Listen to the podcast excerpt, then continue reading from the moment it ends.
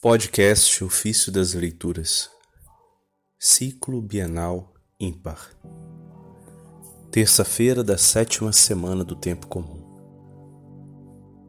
A Mesa Mística das Homilias sobre a primeira carta aos Coríntios de São João Crisóstomo, Bispo.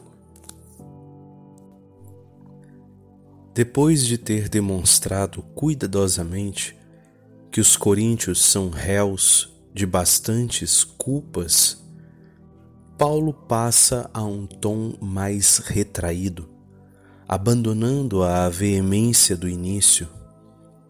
Por isso leva o discurso sobre a mesa mística para lhes incutir um maior temor e diz: eu de fato tenho recebido do Senhor tudo quanto vos tenho ensinado. Isso está na primeira carta de Coríntios, capítulo onze, versículo vinte e três. Qual relação há? Você fala de uma ceia comum e lembra o grande mistério? Certo, diz. Se de fato aquela tremenda mesa é posta indistintamente diante de todos, rico e pobres juntos, nem o rico recebe mais, nem o pobre menos, mas são iguais à sua dignidade e o direito de aceder. E enquanto todos não tenham participado do sacro banquete espiritual, não se retira nada do que está posto à mesa. Todos os sacerdotes estão ali, esperando também ao mais pobre e miserável. Com maior motivo, isto deve acontecer nesta ceia comum. comum. Por isso, tenho lembrado aquela ceia do Senhor. Porque eu, de fato, recebi do Senhor o que também vos entreguei. O Senhor Jesus, na noite em que foi traído, tomou o pão e, havendo dado graças, o partiu e disse: este é o meu corpo, que é por vós. Façam isto em memória de mim. Do mesmo modo, depois da ceia, tomou o cálice, dizendo: este cálice é a nova aliança no meu sangue. Esse trecho lido está na primeira carta de Coríntios, capítulo onze, versículos de vinte e três a vinte e cinco. Portanto, depois de ter se detido um pouco sobre aqueles que participam indignamente do mistério e ter-lhes severamente repreendido, lhes mostrando sua culpa e dizendo que se come e se bebe indignamente sem reconhecer o corpo e o sangue de Cristo, encontra a mesma condenação daqueles que mataram a Cristo. Traz o discurso sobre o primeiro argumento e diz: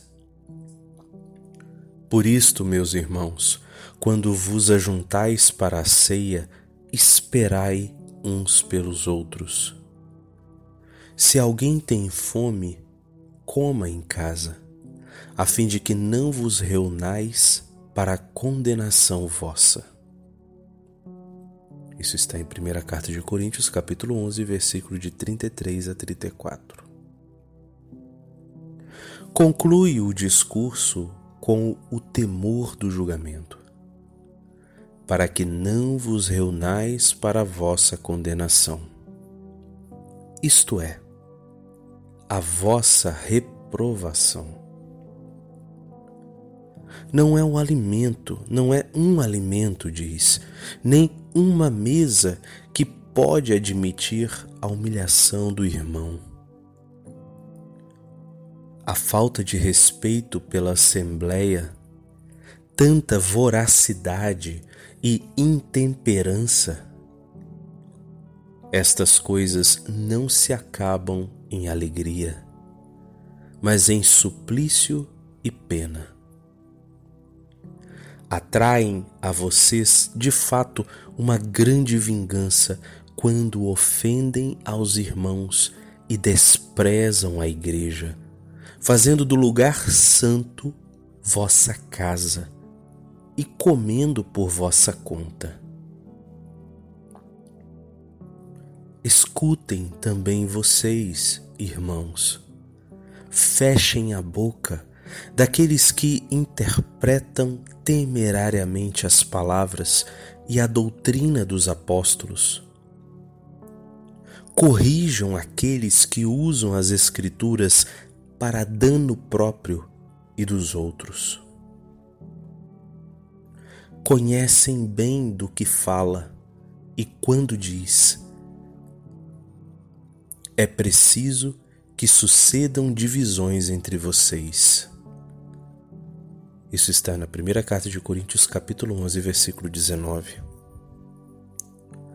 Não se refere às controvérsias que possam surgir acerca da Santa Mesa, mas sobretudo que, quando um tem fome, o outro está embriagado. primeira Coríntios onze, vinte e um. Com fé sincera, demos testemunho de uma vida coerente com a doutrina e uma grande benevolência para com os pobres, trazendo ao coração o cuidado pelos indigentes. Cuidemos dos interesses do espírito e não procuremos ter mais do que nos é necessário. Riqueza, ganância, tesouro inexaurível para nós é isto, que depositamos no céu todo aquilo, tudo aquilo que nos pertence, tranquilos sobre a segurança de tal depósito.